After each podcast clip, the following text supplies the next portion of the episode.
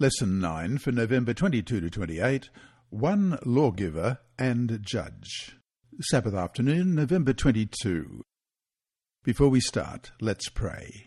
Our Heavenly Father, once again we thank you for your word, and as we open it this week, we just need your Holy Spirit to be with us because there are things there that are sometimes hard to understand, but one of the things that is not hard to understand is that you love each one of us, and that you've given us your law, and even though you're the judge, you are also providing our representation through the death of Jesus Christ. We pray now that as we open your word, that our hearts and our minds may be opened. In Jesus' name, amen. Our memory text this week is James chapter 4, verse 12. There is one lawgiver who is able to save and destroy. Who art thou that judgest another?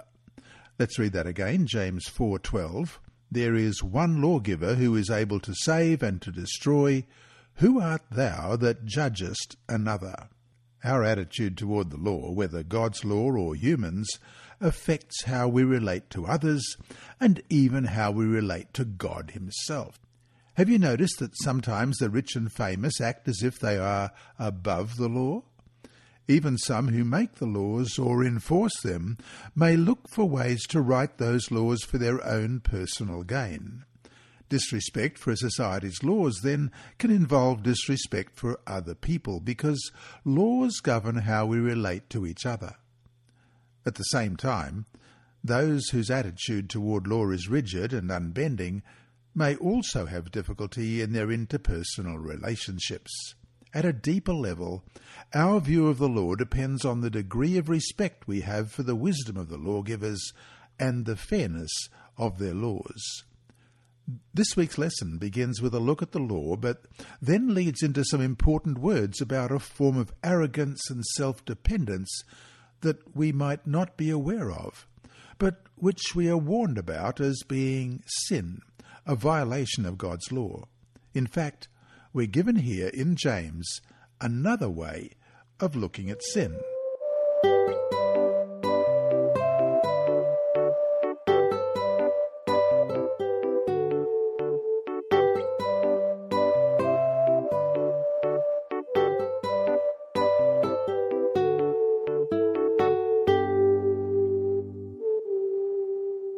Sunday, November 23 Judgment or Discernment. Brothers, do not slander one another. Anyone who speaks against his brother or judges him speaks against the law and judges it. When you judge the law, you are not keeping it, but sitting in judgment on it. James chapter 4 verse 11. Question: How does judging others amount to sitting in judgment of the law? The initial phrase in verse 11, that is literally translated speak against, could include several sins of speech, including slander, bearing false witness, and angry words. Let's look at Leviticus 19, verses 15 to 18.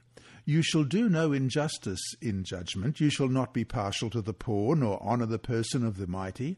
In righteousness you shall judge your neighbour. You shall not go about as a talebearer among your people, nor shall you take a stand against the life of your neighbour. I am the Lord. You shall not hate your brother in your heart. You shall surely rebuke your neighbour, and not bear sin because of him. You shall not take vengeance, nor bear any grudge against the children of your people but you shall love your neighbour as yourself. I am the Lord. On the one hand, it seems that James uses milder language here than in chapter 3, yet the implications of speaking against one's brother or sister seem more serious in that doing so calls into question the law itself. By placing ourselves in the judgment seat, we ignore our own weaknesses and focus instead on another's wrongdoing, as if we were somehow outside of or above the law. Let's have a look at Matthew 7, verses 1 to 3. Judge not that you be not judged, for with what judgment you judge, you will be judged, and with the measure you use, it will be measured back to you. And why do you look at the speck in your brother's eye, but do not consider the plank in your own eye. Such a focus also fails to love our neighbour as ourselves, as we have already read in Leviticus 19:18. Thus, we are not keeping the law. At the same time, however, while we should not be judging others, we must learn to have spiritual discernment. Question. Identify in the following passages the areas in which spiritual discernment is called for. Well, first of all, we'll look at Acts chapter 17, verse 11. These were more fair minded than those in Thessalonica, in that they received the word with all readiness, and searched the Scriptures daily to find out whether these things were so. And in 1 Corinthians 6, verses 1 to 5. Dare any of you, having a matter against another, go to law before the unrighteous and not before the saints? Do you not know that the saints will judge the world? And if the world will be judged by you, are you unworthy to judge the smallest matters? Do you not know that we shall judge angels? How much more things that pertain to this life? If then you have judgments concerning things pertaining to this life, do you appoint those who are least esteemed by the church to judge? I say this to your shame.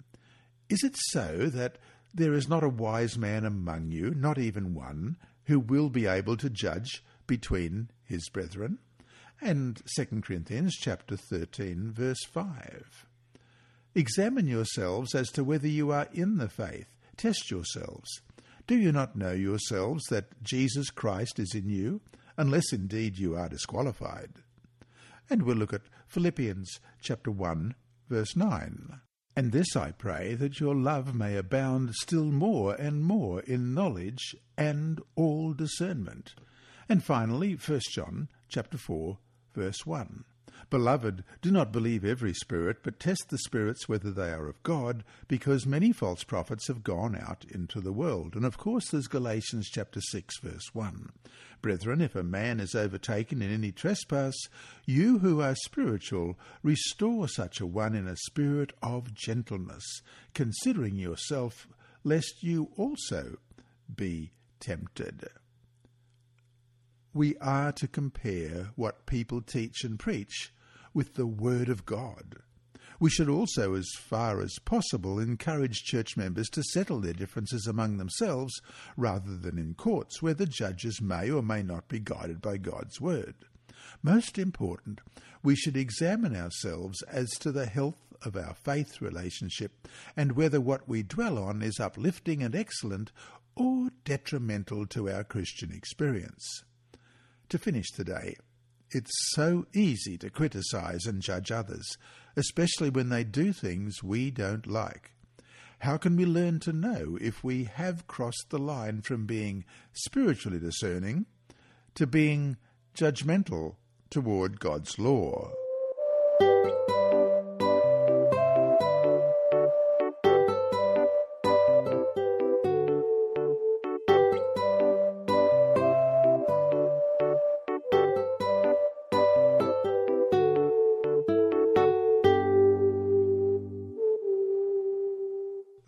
November 24, the lawgiver is judge. All the laws of the Old Testament are from Jesus. They are sometimes called the law of Moses because they were given through him, as we see in 2 Chronicles 33, verse 8. And I will not again remove the foot of Israel from the land which I have appointed for your fathers, only if they are careful to do all that I have commanded them, according to the whole law and the statutes and the ordinances by the hand of Moses. And we'll compare that with Nehemiah 10:29. These joined with their brethren, their nobles, and entered into a curse and an oath to walk in God's law, which was given by Moses, the servant of God, and to observe and do all the commandments of the Lord our Lord, and his ordinances, and his statutes. But it was Jesus who led the Israelites through the wilderness and spoke the Ten Commandments to them at Mount Sinai, as we read in 1 Corinthians 10 1 4. Moreover, brethren, I do not want you to be unaware that all our fathers were under the cloud, all passed through the sea, all were baptized into Moses in the cloud and in the sea, all ate the same spiritual food, and all drank the same spiritual drink. For they drank of that spiritual rock that followed them and that rock was Christ. In the Sermon on the Mount, Jesus clarified and amplified the law. He is the Word made flesh, as we read in John 1.14, and it is by his word that we will be judged, as we read in John 12:48. He who rejects me and does not receive my words has that which judges him. The word that I have spoken will judge him in the last day. There is only one lawgiver and judge, he who is able to save and to destroy. But who are you to judge your neighbour? James 4:10. Question: What do the following verses tell us about Jesus as our judge? Isaiah 33:22 For the Lord is our judge, the Lord is our lawgiver, the Lord is our king he will save us. And Isaiah 11 verses 1 to 5. And there shall come forth a rod from the stem of Jesse, and a branch shall grow out of his roots. The Spirit of the Lord shall rest upon him, the Spirit of wisdom and understanding, the Spirit of counsel and might, the Spirit of knowledge and of the fear of the Lord his delight is in the fear of the Lord, and he shall not judge by the sight of his eyes, nor decide by the hearing of his ears, but with righteousness he shall judge the poor, and decide with equity for the meek of the earth. He shall strike the earth with the rod of his mouth, and with the breath of his lips he shall slay the wicked. Righteousness shall be the belt of his loins, and faithfulness the belt of his waist and Hebrews 4 verses 15 and 16. For we do not have a high priest who cannot sympathize with our weaknesses, but was in all points tempted as we are, yet without sin. Let us therefore come boldly to the throne of grace, that we may obtain mercy and find grace to help in time of need. And finally, Revelation 19, verses 11 to 16. Now I saw heaven opened, and behold, a white horse, and he who sat on him was called Faithful and True, and in righteousness he judges and makes war. His eyes were like a flame of fire, and on his head were many crowns. He had a name written that no one knew except himself. He was clothed with a robe dipped in blood, and his name is called the Word of God. And the armies in heaven, clothed in fine linen, white and clean, followed him on white horses. Now out of his mouth goes a sharp sword, that with it he should strike the nations, and he himself will rule them with a rod of iron. He himself treads the winepress of the fierceness and wrath of Almighty God. And he has on his robe and on his thigh a name written, King of Kings and Lord of Lords. Only someone who knows the law very well is qualified to judge whether or not it has been broken. Lawyers study for many years before taking bar exams, which test their readiness to begin their practice. The scribes in the time of Jesus, many of whom were Pharisees, diligently studied also, and not only the Mosaic laws, but also the accumulated legal traditions. The fact that Jesus did not agree with many of these traditions resulted in serious conflict with the leaders. But as the one who gave these laws, he was and is uniquely qualified to explain what they mean and to assess whether or not they have been transgressed. So, when he comes again, his reward is with him to give to all according to their works, as you read in Revelation 22:12. And behold, I am coming quickly, and my reward is with me to give to everyone according to his work. Furthermore, by taking on human nature, living a sinless life, dying in our place, and being raised victorious over sin and death, Jesus is able to save us from sin.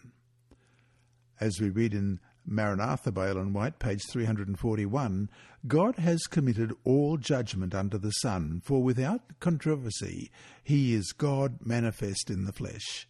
God designed that the Prince of Sufferers in humanity should be judge of the whole world, he who came from the heavenly courts to save man from eternal death, he who submitted to be arraigned before an earthly tribunal, and who suffered the ignominious death of the cross.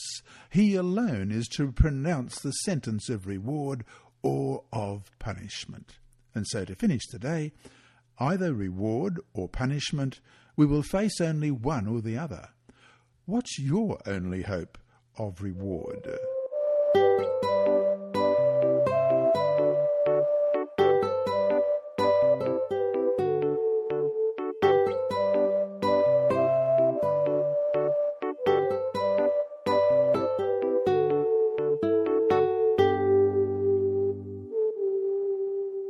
Tuesday, November 25, Planning Ahead.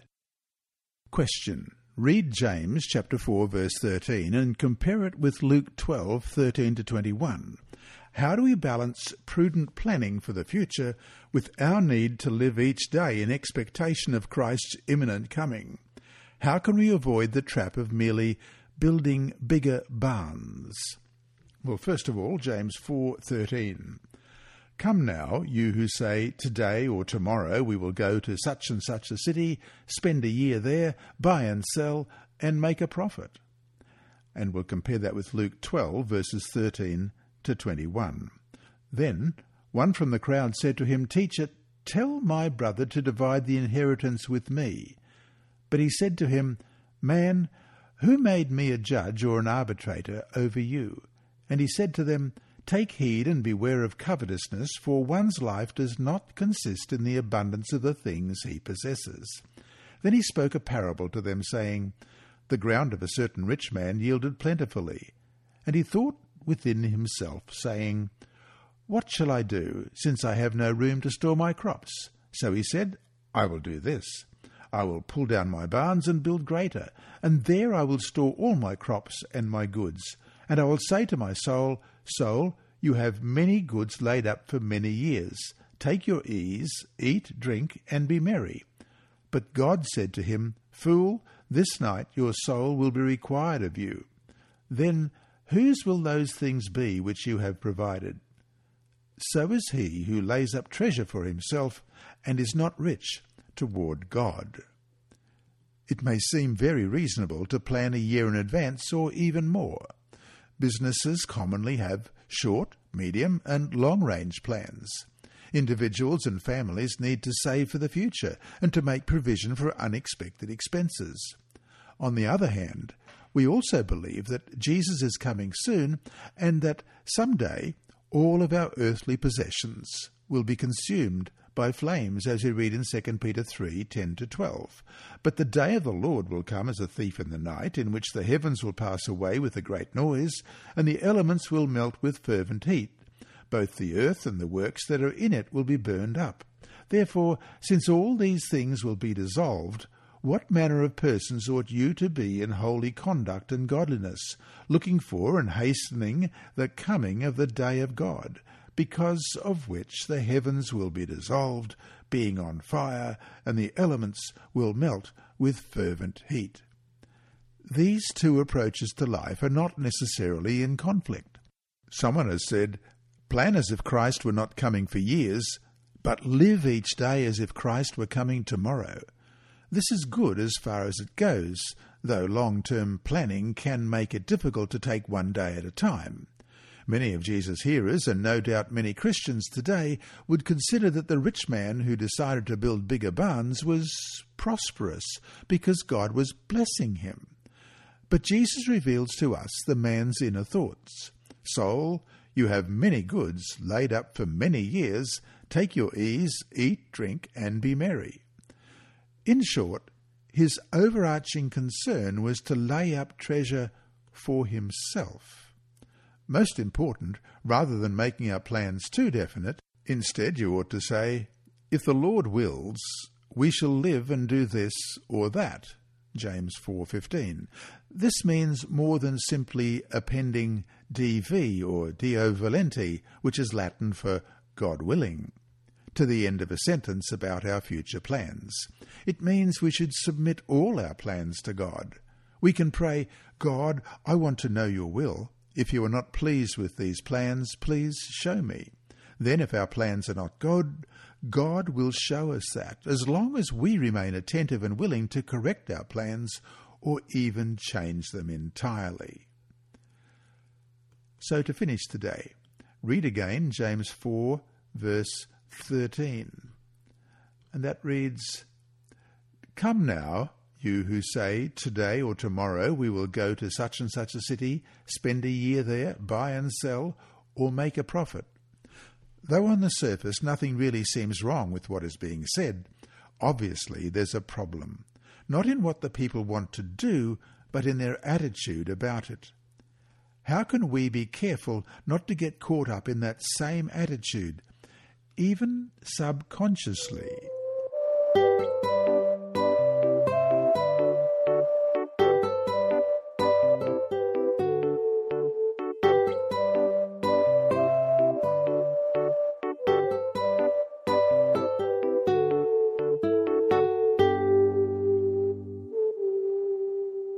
Wednesday, November 26. A mist.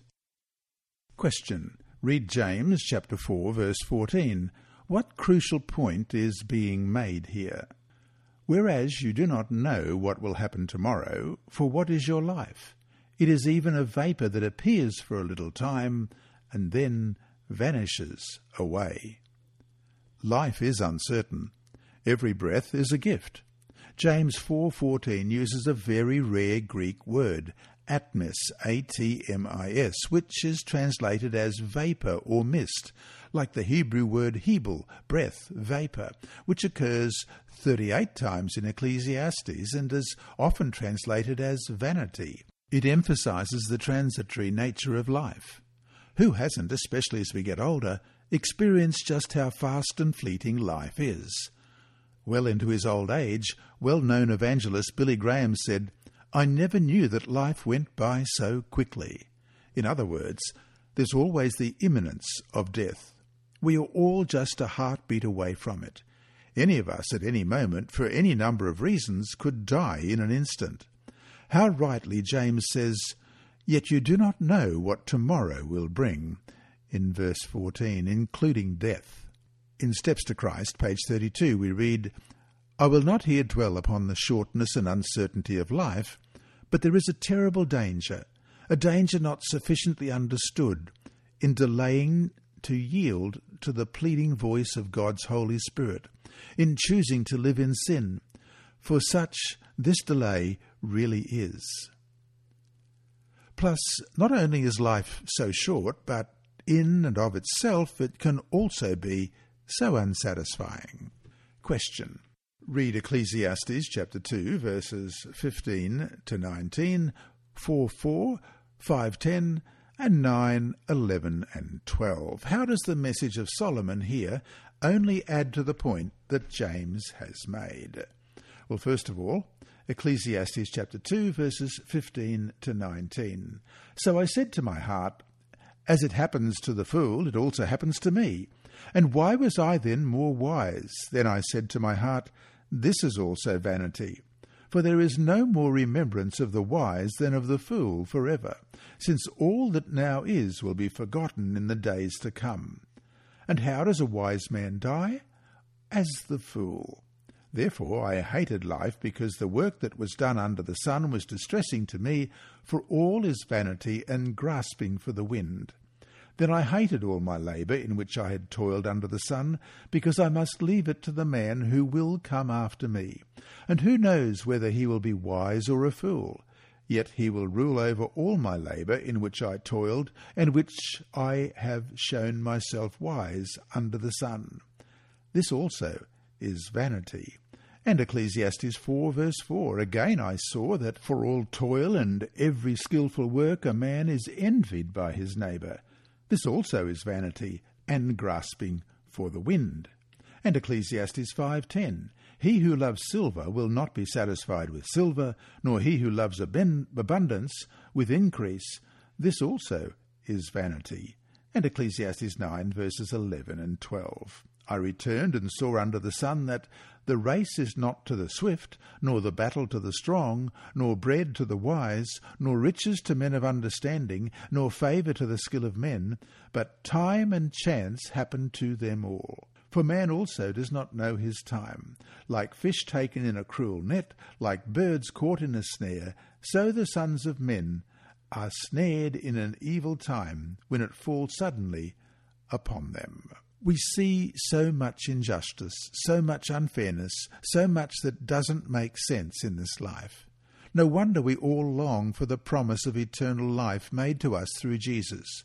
Without that, we are just a mist that will be gone and forever forgotten.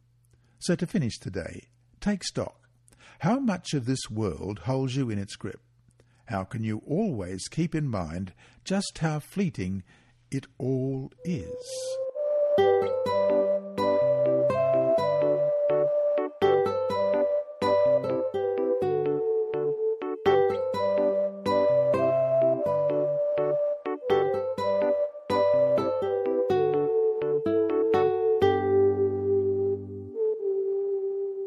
Thursday, November 27, Knowing and Doing What is Good. Question. Read James chapter 4 verses 15 to 17. In the context of the verses that come before it, what crucial point is he making here? Let's start at verse 15. Instead, you ought to say, If the Lord wills, we shall live and do this or that.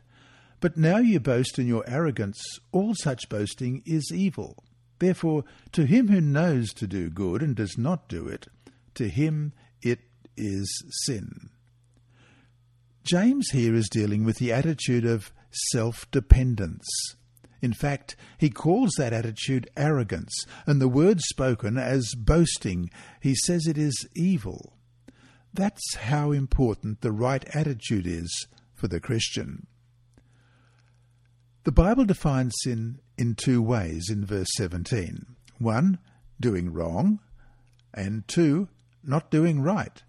The first definition is given by John. Sin is the transgression of the law in 1 John 3 4. Many modern versions render it sin is lawlessness. But the Greek word anomia refers to specific violations of the law rather than to habitual lawless behaviour. Uh, we can see its use in Romans chapter 4, Blessed are those whose lawless deeds are forgiven and whose sins are covered, and Titus 2:14, who gave himself for us that he might redeem us from every lawless deed and purify for himself his own special people, zealous for good works, and Hebrews 10:17, then he adds, their sins and their lawless deeds I will remember no more. The second definition is given in James 4:17. Therefore to him who knoweth to, to do good and doeth it not, to him it is sin. We must therefore go beyond simply resisting temptation to do wrong. We are called to be children of light in Ephesians 5:8, and to let our light shine before others so that they may see our good works and give glory to our Father who is in heaven in Matthew 5 16. Of course, one could get easily discouraged because, after all, who constantly does all the good they could possibly do every single day? But that's not the issue. Even Jesus' life was not a continual round of ceaseless activity. There were times when he withdrew to pray or simply to rest, as we read in Luke 5 and Mark 6. Most important, he sought God's will in everything he did. In uh, John 5:30 we read, "I can of myself do nothing. As I hear, I judge, and my judgment is righteous, because I do not seek my own will, but the will of the Father who sent me." Jesus even compared doing God's will to eating. In John 4:34, "My food is to do the will of him who sent me and to finish his work." Just as there are limits to how much we can eat at one sitting, so there are limits to how much we can do. That is why Jesus goes on to say that some sow while others reap, but both rejoice together. As we work for the Lord, we will be encouraged to do more and will pray for a greater willingness to be used in every possible way. So, to finish today, how does prayer help us to die to self and thus maintain an attitude of surrender to the will of God? Whatever your plans are, how can you learn to surrender them to the Lord?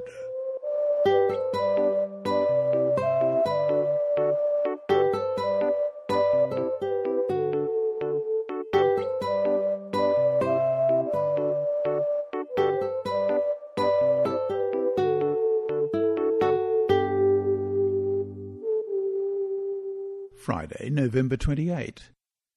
From the Seventh day Adventist Bible Commentary, Ellen White Comments, Volume 7, page 936 and 937.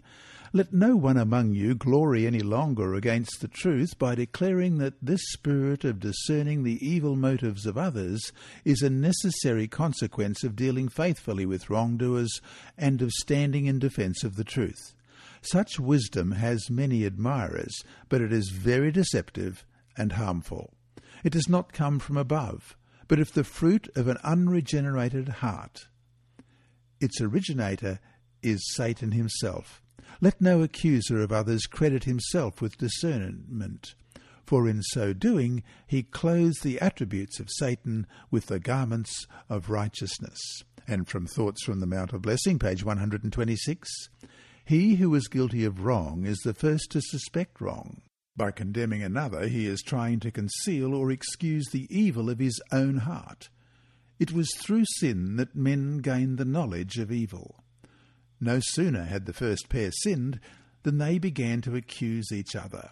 And this is what human nature will inevitably do when uncontrolled by the grace of Christ. And that brings us to our three discussion questions for this week. One, look at the last quote above. How can we protect ourselves against doing the same thing, judging and accusing others, so that we try to feel better about ourselves and our own shortcomings? Two, dwell on the fact of just how fast life goes by. What should that tell us about what our priorities should be? Though we're told by the special theory of relativity that time itself varies depending on how fast we are moving in a frame of reference, one thing is certain. No matter how fast or slowly time goes by, once a moment is gone, it is gone forever. How should this sobering thought impact what we do with our time? And three, how do we deal with those whose sins need to be dealt with and yet not fall into the trap that James has warned us about?